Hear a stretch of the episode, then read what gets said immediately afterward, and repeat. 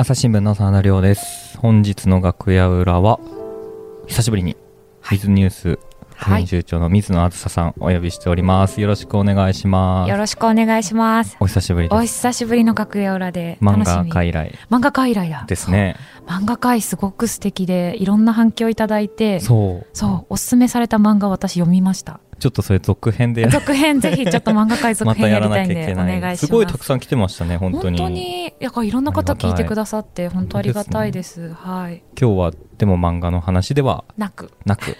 もう一人。はい。お呼びしてくだもうさってると。一人あの来てくださってあの、はい。ハグスタ編集長の田淵しおりさんをお招きしました。田淵さんお願いします。よよろしくお願いします。ろしくお願いします。皆さんハグスタってわかりますかね？ハグスタってハグ。わからないです。はい。ぜひ田淵さんハグスタを教えてくださいっていう。はい。はい。えっと、もともと M スタ、マムズスタンドの略でうんうん。M スタっていうので、マムツさん10年ぐらいやってたのかな、やってきていて、ただもう子育て系のページなんですが、うん。もうママだけっていう時代ではもちろんないだろそうということで、ハグスタという名前に4月に、えっと、去年の4月に変えました。あ変わってすぐなんですねそうなんです、そうなんです。から子育て世代のページっていうのは変わらないんですけど、うんうんハグスタという名前になって育むってことですね育むですね。うんうんうんはい。育むハグするはい。とかそういうことかなそうですね。うんはい。子育て情報が載ってる紙面のページとか特集ページってことでいいんですかね？あそうですそうです。紙面は月に1回やっていて、うん。デジタルでは随時、うんあのうんハグさんのページもあるんですが、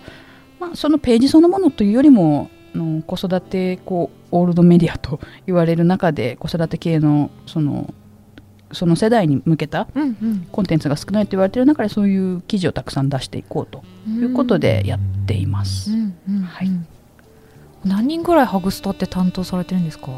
何人、いろんな記者がかかいろ緩やかに関わるみたいな、まあ、基本あの真田さんも同じ部署にいる編集の部署、コンテンツ編成本部とうん。いう編集の部署がやっているので、うんうん。その中でその兼業で編集者兼本職は編集者、うん。でたまにその記事を書くというので 5, 5人ですかね今。うんうん。5人でやってます。あじゃあ、はい。メメインでは普段は紙面の編集やったりそうですねデジタルの編集やったりしながらはい。あのハグスタの取材もしたり記事も書くそうですね。もう週に4回ぐらいはそのいわゆるシフトに入るので、うん、うんそれ以外の空いた時間でうん。ちょこちょこ進めるという、なるほど感じです。いやすごい田淵さんって忙しそうなんですよ。いやそんなことない。いやいやいちょっやいやとスケジュール聞いて。いや本当に。いつ寝てるの？いやそうそれでハグスタっていうねこう子育て情報ってことなんで、まあ、田淵さんも当事者でね5歳のお子さんがいるんですよね、はいうん。います。あのちょうどえっと育休から復職しもともとその文化暮らし報道部ってところにいたんですが、うんうん。そこでまあ保育とか子育て系の取材をしていて、うんうん。で育休から復職して子供0歳の時に復職して0歳1歳2歳までかな、うん。はそこの部署にいてで今の編集者の部署に移って、うん。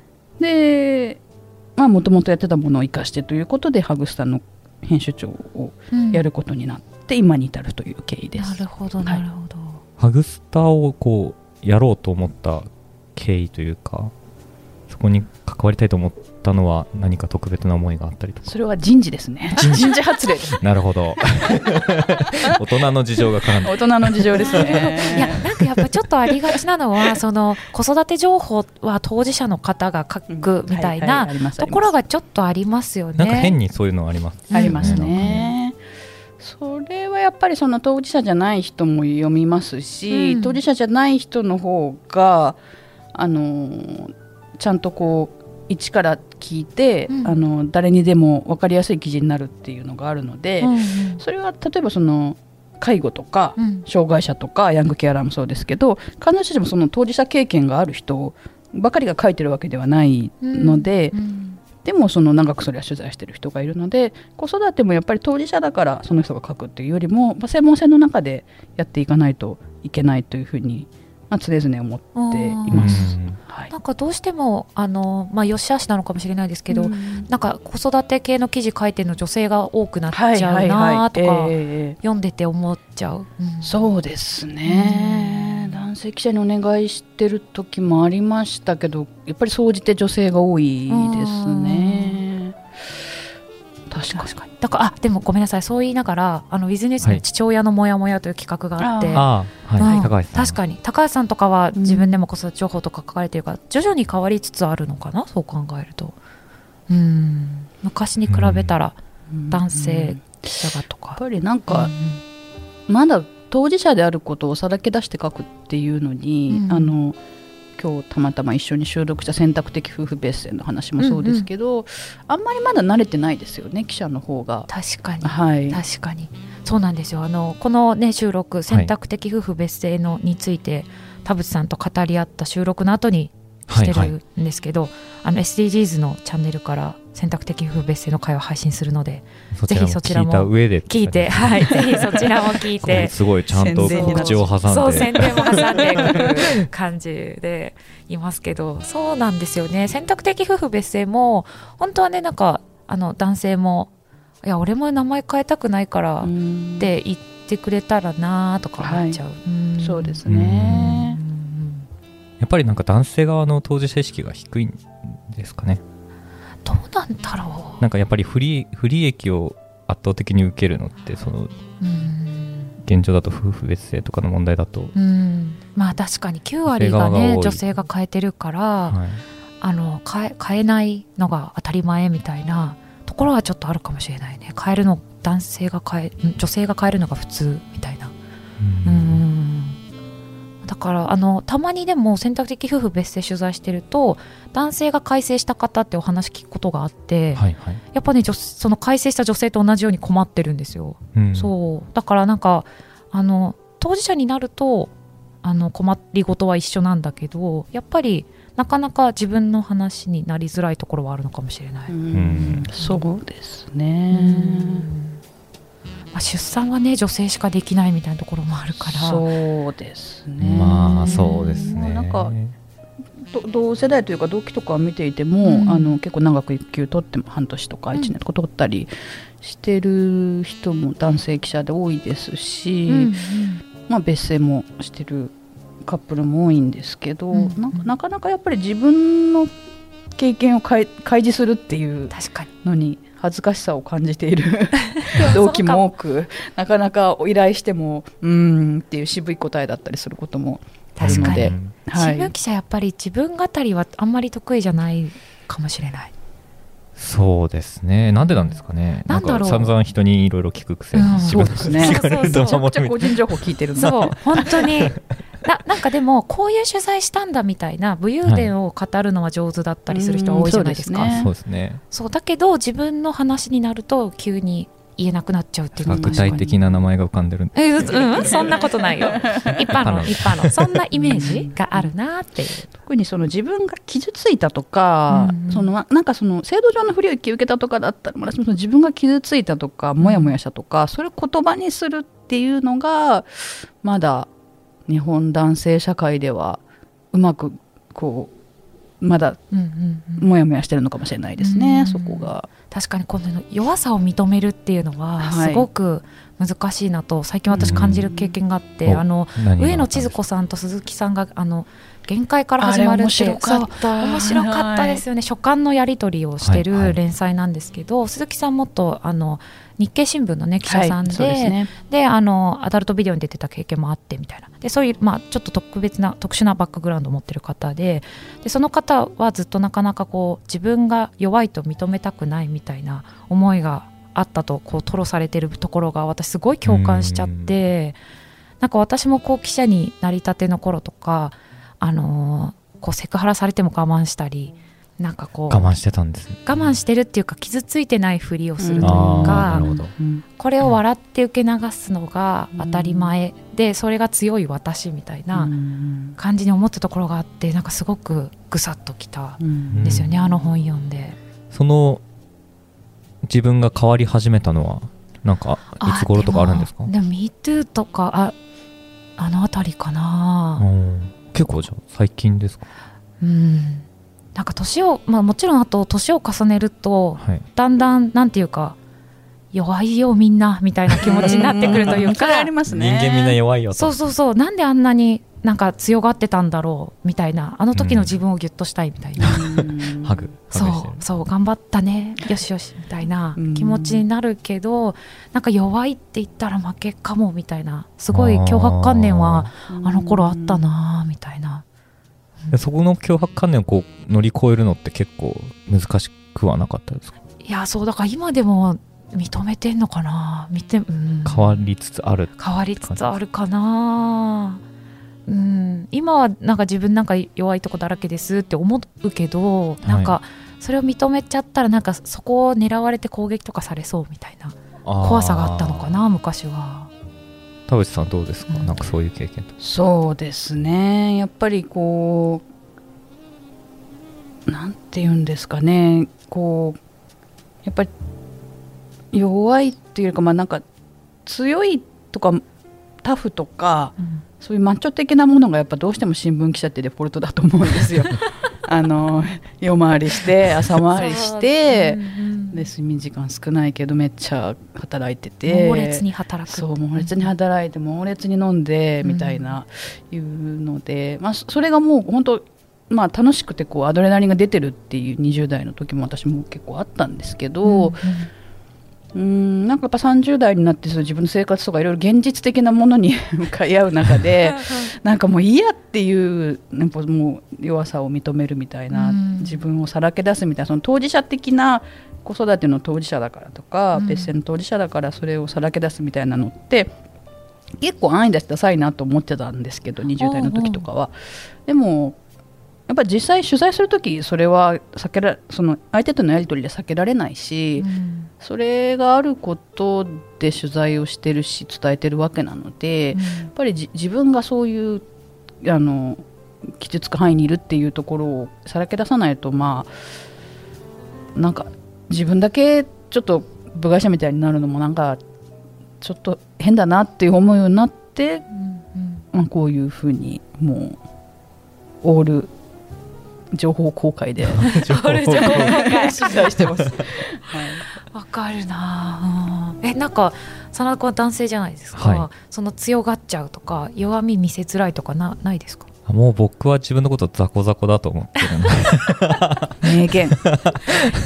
弱 いザコザ雑魚雑魚。だとコいいなるほどってるのでなんか結構プライドあるとか言われるじゃないですか新聞記者って、でもなんか結構入社した当初から周りが結構すごかったっていうのもあるんですけど、なんかプライドとか全くもうなかった。ですなるほど。私もでもそう考えたらそうかもしれない。なんか私特ダネからすごい遠い記者だったんでもうなんかあのすごい大きい特ダネ取ってくる動機とかが眩しいみたいに、最初の頃はもう羨ましいみたいに思ってたけど、なんか得意分野ってあるじゃないですかそんな中でも、はい。こういう人にお話聞いはい。て書くのが楽しいとか、なんかあなたの記事好きって言われたりとか、はい。あありがたいことに。言ってもらえることが増えるとあこういう道もあるのかみたいな感じになってくるとなんか強さが捨てられるというか、うん。強がりが手放せるというか自信がついたのかなそういう意味では。そういう道を歩んでる先輩とかがいることも大事ですよあね。大事ですね。本社行くといろいろいろんなあ新聞記者の仕事って本当こんないろいろあるんだとか思ったりしますよね。田淵さん初任地どこだったんですか？で初任地千あ葉千葉。でその後岩手ですね、うん。千葉も事件ばっかやっててうんうん。岩手は震災の取材ばっかりやってました。あれ何年入社ですか？田淵さん。2011ですね。あ震災の年ですじゃあまさに震災の年、はい。そっかそっか。千葉もね大変だっただろうし岩手なんかもう本当震災地。そうですね。うん。ももともとあの学生時代あの震災というか災害のことを被災地に聞き取りとかしてたのでそうなんです。たまたまずっとやりたかったことで,、うんうん。で大土岩手の大土町っていう人口1万人のうちの1割が、まあ、犠牲になったっていう、うん。津波で犠牲になったって国があえ町があって、うん。そこに最後の岩手の1年に行けたのでそこの取材は本当にもうこの35年来た中で一番やりがいがあったというかすごく本当に濃い1年間でした。うん全然脱線してますね。すあ全然大丈夫。いやなんか地方っ全てすごい住んでるのとその取材してる対象にそこになんか溶け込んでそう溶け合ってみたいなところがすごくありますよね。そうなんですよね、こうん。う普通に買い物行った時とかで立ち話になってそれが取材につながったりもするし、うんうんもう具体的に本当人口1万人とかだともう具体的にななんとかさんに取材するってやってあああそこのお店のあそこの娘さんねとか、うんうん。そういう感じなんですよね。もう全部つながるみたいな感じですごい1万人の街で他にメディアが新聞もテレビもメディア駐在してなくて、うんでこうプレスリリースとかもほとんど出ないっていうところでもう自由に取材をするっていうもうすっごい贅沢な環境で本当良かったですね。最高でした。いいな。いいな。いや確かに。いやなんかいやしみじみ。東京疲れましたか？いやいや疲れてますか？うん大丈夫疲れてない。いやいいいやいいよかったな。自分のなんか地方時代をちょっと振り返って。そう。なんかあの事件が多いところはい。とか、事件がたくさん起きちゃうところに行くと、はい。すごいやっぱ気持ちが削られるというかね。体力も。はい、うん、なんかこう特段抜き抜かれのことばっかり考えててなんかこう人間らしい気持ちが失われるというか。ん。なんか私大分時代がすごく事件がたくさん起きちゃって忙しくて初任地大分だったんですけど、はい、大分なんてもともとはすごく平和で、はい。そんなたくさん事件起きないとこなのに私が赴任した年にはい、すごいあの先生の子供を先生にしたくて賄賂を送っちゃうとかそういうなんか教員採用職事件っていうのがはい起きて、はいはいえ。なんかもう本当に半年間丸一日休んだっけ？みたいな ポカーンみたいなえ感じになるぐらいの本当に記憶があんまりないみたいな、ですよね。時代。宿直勤務とかも多いですからね。あそうそうそう。今はねないですけどね。なないらしいですけど、そうだったんでなんかそれを今思い出してました。しみじみ。しみじみしちゃいました。初任地のことは語りたくなりますよねみんな。本当に本当そう。新聞記者は。うんだからこういう時にね武勇伝って語りたくなるのかな。あ 確かに。大変だったとか。そう。もし自分がすごく大きな特ダネとかを書いてたらうーん。どうなんだろう。そうですね。なんかあります？これが自慢の特ダネだみたいな。ない。自慢の特ダネないな。ないですよね。やっぱり。なんか特ダネみたいなものってどんどん忘れていくけど、うん。この人の話はすごい重要だとかあ伝えるべきだと思ったのは覚えその小さな鍵盤の記事でも覚えてますよわかる。ね。なんか自分を変えた出会いみたいなのはありますよね、はい、ありますありまうす、あるん。うん。まあ、それとは別に大変さを語りたいっていうのはありますけどね。そうそうだ、はい。そうですね。特ダネとかとは別に。とかなんかそうそう。この前田和田陽子さんの何だったかな何かの小説読んでて、うん。人はその自分がやりたくてやったことないことほど、うん。あの語りたくものなるものだって書いてあってまさにと思ってど。だから飲み会ってこんな盛り上がるんだみたいな会社のそうかもそうかも。そうだな。だから本当なんか移動があるまあちょっとね転勤って辛いことも多いんでなんか今はあんまりしたいとかあんま思わなくなっちゃいましたけどやっぱ知らない土地に行くっていうのはすごい本当に偶然の出会いがたくさんあるからすごいことだなと思いますよね私も多分お人生で大分に住むことになるなんてって大分私新潟大阪だったんですけどそんな住むなんて思わなかったですもんね、なんか初任地とかって将来また住みたいなとか思いませんか？私大分帰りたい老後老後飛びますね。もうちょい間にあるんじゃない？ですか確かに。総局長で戻るとか。なんかあるのかな。だいぶ飛びましたよあるんじゃないですか？一気に老後まで一気にデスクぐらいでこう。あそっかデスクいやでもまあデスクだとずっと会社いなきゃいけないのかな。あー確かに取材できないかそう。そう。しかも今拠点総局みたいになってデスクが多分大分いないんですよね。そうですね。ああ福岡とか熊そう本福岡うん福岡熊のデスクが見本とかかな。てるのかな。うん。だやっぱ地方のね記者がだんだん今減っちゃってるのはちょっと寂しいですよね。そうなんですよね。どこの社もそうですけどうん。なんかそこが一番いいところなのにと思ってそう思いますよね。そうでも人生設計できない難しさもありますよね。あるかもしれないですね。何年ここに住むんだとか、はいはい。わなんか本当私の場合九州行って北陸、まあ、あの北陸って言っていいのかな新潟ってみたいな感じなんですけど、うん。北信越か。行っ北信て、越。はい。はい、行ってで大阪行って関西行ってだったんで、はいはい。本当になんか寝なし草もいいとこみたいな。そうですよね。プランが。うん。ちょうどね1年おきとかに転勤してたりとかす結構あったせ世代っていうか代ですもんね。ね水野さんとか私とかの代って。たくさん転勤あった世あ代りましたよね。うん。だからなんかこれは難しいだろうなと思って。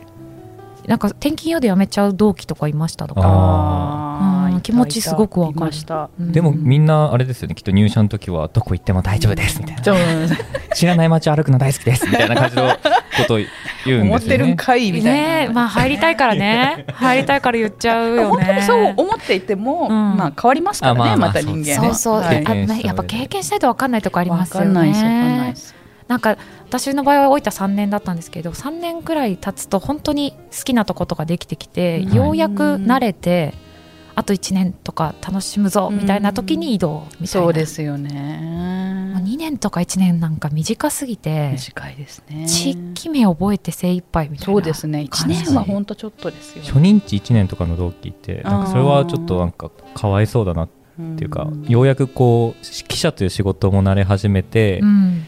地方をもっと楽しめるシーズンに入るかと思いきや、うん。移動みたいいや本当多分高校ね高校野球や多分担当したりするとな、はい、全校よく分かんないまま1年だとね やってた。なんかどこが強いのか分かんないままさよならみたいになっちゃったりとかはして辛そうそれは。うん。うん。それはちょっとかわいそうだなと思います、うん。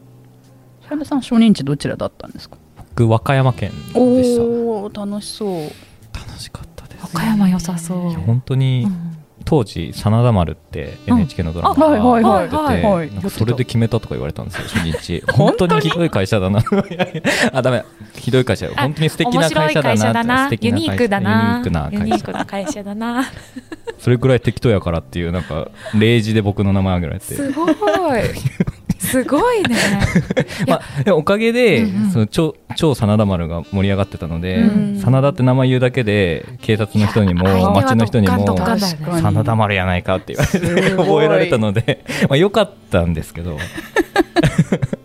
よかったけどみたいな。1年限定だよねでもなんかね。確かもうだから着信音とか真田丸のテーマにしてて。ちゃんと使ってる。と使ってるますね。乗っかってますね。ななったらそれで盛り上がるしね また。真田丸やないかって。えいいなそれ。いいな それはいいな。まあだから良かったんですね。結果として良かったうん。和歌山あったかいんでまた帰りたいなと思います。いやわかる。うん。なんか帰るって言っちゃいません？帰るって言っちゃいますね。なんか旅行とか行っても、うん。旅行行ったってより帰ってきたみたいな感じ、うん。うんあ大分行きたくなってきた。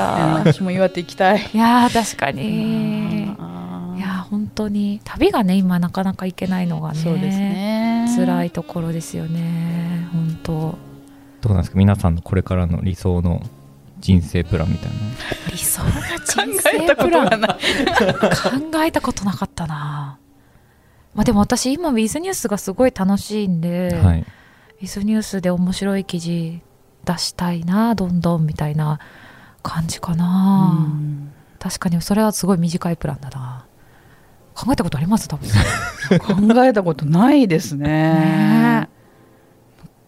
うん。なんかやっぱ仕事はこうねそのいろいろやんなきゃいけないこととか、うんうん。それこそ人事発電もそうですけどの中でやってうーんなんかねその趣味とか旅行行ったりとかもそのコロナでこうなかなかこう狭まってるので、本この2年は本当生活することで精一杯追われてる感じがみんなそうだと思います。うんうん。え今あの休園になったりしてないですか？コロナあ禍とかで。子どもの保育園うん。は一時期なってもう復活したんですけど本当にハグスタチームの中の人とかも、うん。もうみんな一度は休園一度二度休園になっててもう仕事も全部止まるじゃないですかその間そうですよね。なんかやっぱお家に子供がいて在宅勤務するってすごく難しいと思うんですよ、勤務にならないですよね。そうですよね。ないのでもうそこはもうまああとねコロナの濃厚接触とかうんうん。感染とかになるともう看病もありますし、うん。もうそこはせ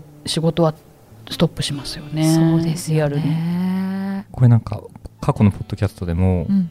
ちょっとこれ話していいのかどうなのかみたいな謎のうん。空気感があってあんまり喋ってないんですけど、うん。こう子育てしながらの記者業っていうのははいはいはい。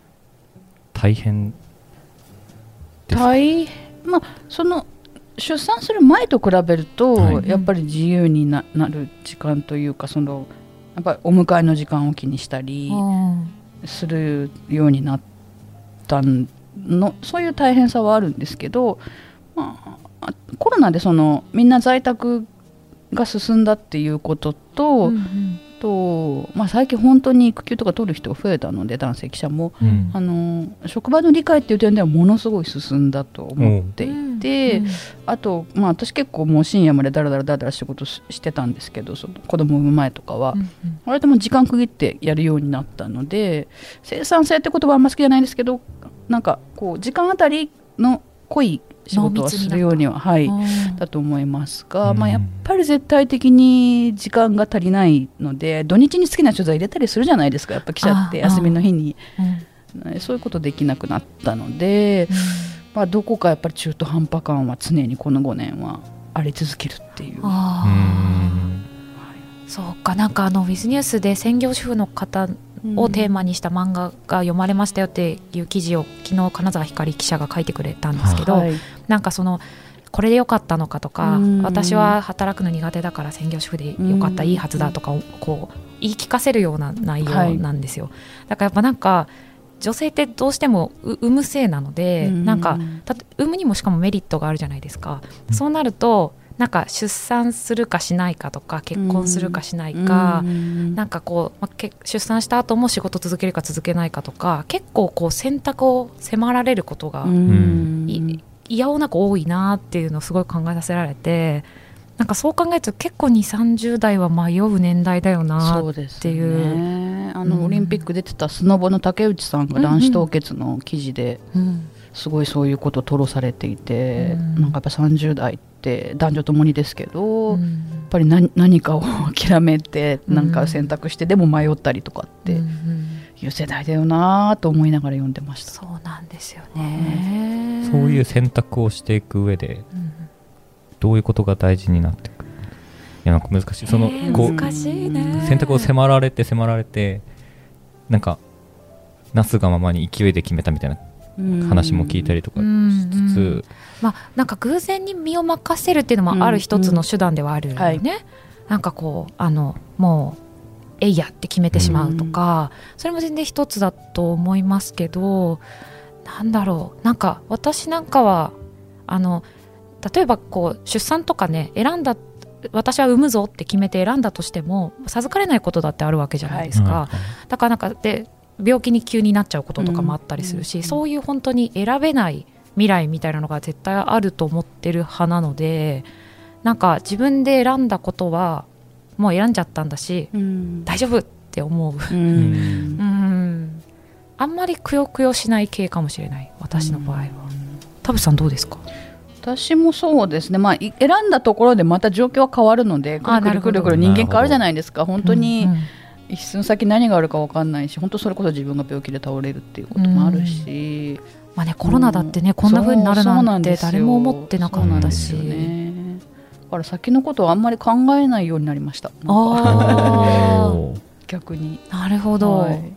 でも私楽屋裏の漫画会のせいで最近マンションばっか検索してて。買いますねこれは。いやすごい。買っちゃいますけど高いですよ。いやですよね。なんかね楽屋裏の漫画会で、はい。あのプリンセスメゾンっていう漫画に影響されて、はいはマンションを買っちゃったっていう人の話を聞いたらなんか読んじゃったんですよその漫画。読んだらあれだけ危険だと言ったのに。そう危険だと言われたのに。読んだらあなんかいいかもとか思っちゃってなんか今夜な夜な検索して。ね あもうこれ広告がねタターそうそうゲティングでそうそうずどんどん出てくる。っとなんか出てくるそうするとずっと出てくるみたいな感じなんですけど。自分の折り込みチラシとかね不動産のやつとか見ちゃいますそうよね。そうすると30年とかなわけじゃないですか。35年とかローンが。ローンがはうんってなるとえ？私も今年37になるんで、い。なんか倍以上？みたいな。今まで生きてきた長さそう払い続けなきゃいけないってことですよね。ですえ生きてるかなとかも思っちゃうし、そうですようねん。なんかそういう時にすごい、うん。あの未来のこと考えて日本あるかなとか、うん。確かに。そう。考えちゃう。この前先輩1年ぐらい前に先輩と喋ってて、うん。マンション買ったのって言っててでもまあローン払い切る気もないからさって言ってましたね、まあ、払い切らずに売る。なるほど。っていうまあそう売れる物物件だだからっていうかななのかかもしれないですけど、うん。あそういう考え方もあるんだと思いましたね。うんなんか柔軟性あるた方が生きていくの楽なんでしょうねそういう意味では。んですね。諦めみたいな諦めみたいな。適応？適応。なんていうかしなやか？しなやか。んか諦めっていうとなんかちょっと寂しい。マイナスですか、うん気もする。ああどうなんだろう？諦めることがでも悪いことじゃないのプかラスのプラスの諦めみたいな、ううん。うん。見切るみたいな、うん。損切りみたいな。諸行無常みたいな。うん。なんか急に 拡張が。確かに急になんか急にこう悟りを開こうとしてる。悟りがね生まれているので。いや本当。まあねそこ会社もどうなるか分かんないですしね。わかんないですしうね。ん。どうなるんですか？分かんない。ここにいる3人で話しても多分そうそうそう誰もわかんない。何も生まれない。誰も分かんない。もうちょっと偉い人に聞かないと。もうちょねかなり偉い人にちょっとはいいつか聞いてみたいですけど、い、つかね楽屋裏偉い人呼んだらどう？いやちょっと。社長とか。うん、そうそうそう。えなんか一時期あったんですよそういう話。なんか社長が出るか出ないかみたいな、えー。ちょっと太刀打ちでき 会社大丈夫ですか？とか。まあその時にやっぱ神田さん呼ばないとねね。神田さんを召喚して神田さんにいつもの感じで社長に聞いてもらうなるほど。まあ収録して世に出ない可能性があるかもしれない。止められる？怖いやそんなそんな怖いそんな会社ではない。あそんな会社じゃない。そんな確かに全部さらけ出してダダ漏れです。だなこれ。はい。確かに全部さらけ出してる。だらけ出しすぎてるという。本当に。いやでも楽しい仕事がしていきたいですね。そうですね。はい。はい。こんな感じでいいのかな？本当に何も決まってないです。そう。すごい自由な楽屋裏。でもすごいはあのなかなかね子育ての記者の話聞くことななくて。ちょっとあのハグスタのおすすめ記事とかなんかあればご紹介。最近は実はですねその休園の休園のでその仕事がちょっと途絶えちゃってるあのメンバーが多くて1ヶ月ぐらいちょっと出せてないんですけどあのクリスマスの時期に配信したあのゴミ太郎さんのインタビューは結構読まれていて、はい。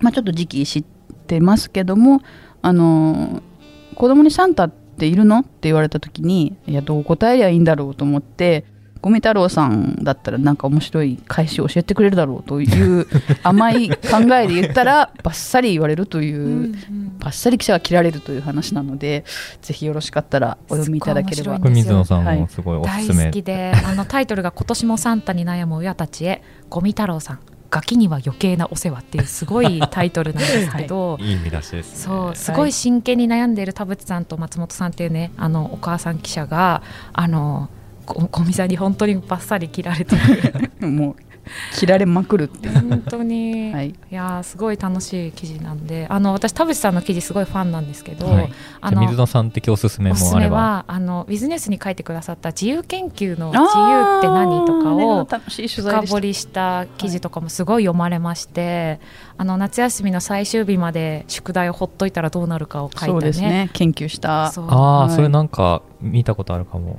小学生のやつとか、はいはい。あのなんかちょっと哲学だなっていうのはですね。実際哲学者にも聞いたんですけど。そうそう哲学者の方に、はい。自由って何ですかみたいなのを聞いてたりとか。なんか別にそのなんかあのすごいなんというか、あのーそうやってイメージされることは全然違うタイプの子で、あのーたまたまその私の勤務研究の岩手の野田村野田村ん野田村だったかな、すいませんちょっと違ったらごめんなさい、あの沿岸のあ久慈だ。あまちゃんのとこですね。そうだそうだ。あまちゃんのところの板金屋の息子さんでその自由研究をやった当時小6の時のうん。ものすごい伸び伸び育ってもう自由すぎる研究でうん。すごい楽しく取材させていただきました。いや本当、はい。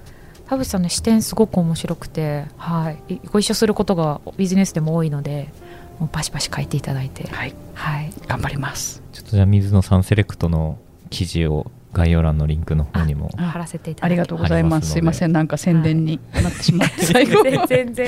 いやいやいやいや。またじゃあなんかぜぜひ。ひまた出てほしいです、はい。そうですね。はい。はい、いつでも。すいません。こんな感じなんですけど、はい。あのお願いします。また出てください、ぜひぜひ。また来てください。これに懲りず、これでというわけで、えー、水野さん、田淵さんとお送りしました。お二人ともありがとうございました。ありがとうございました。ありがとうございました。朝日新聞ポッドキャスト楽屋裏ではリスナーの皆様からトークテーマも募集しています。ハッシュタグ朝日新聞ポッドキャストでつぶやいてください。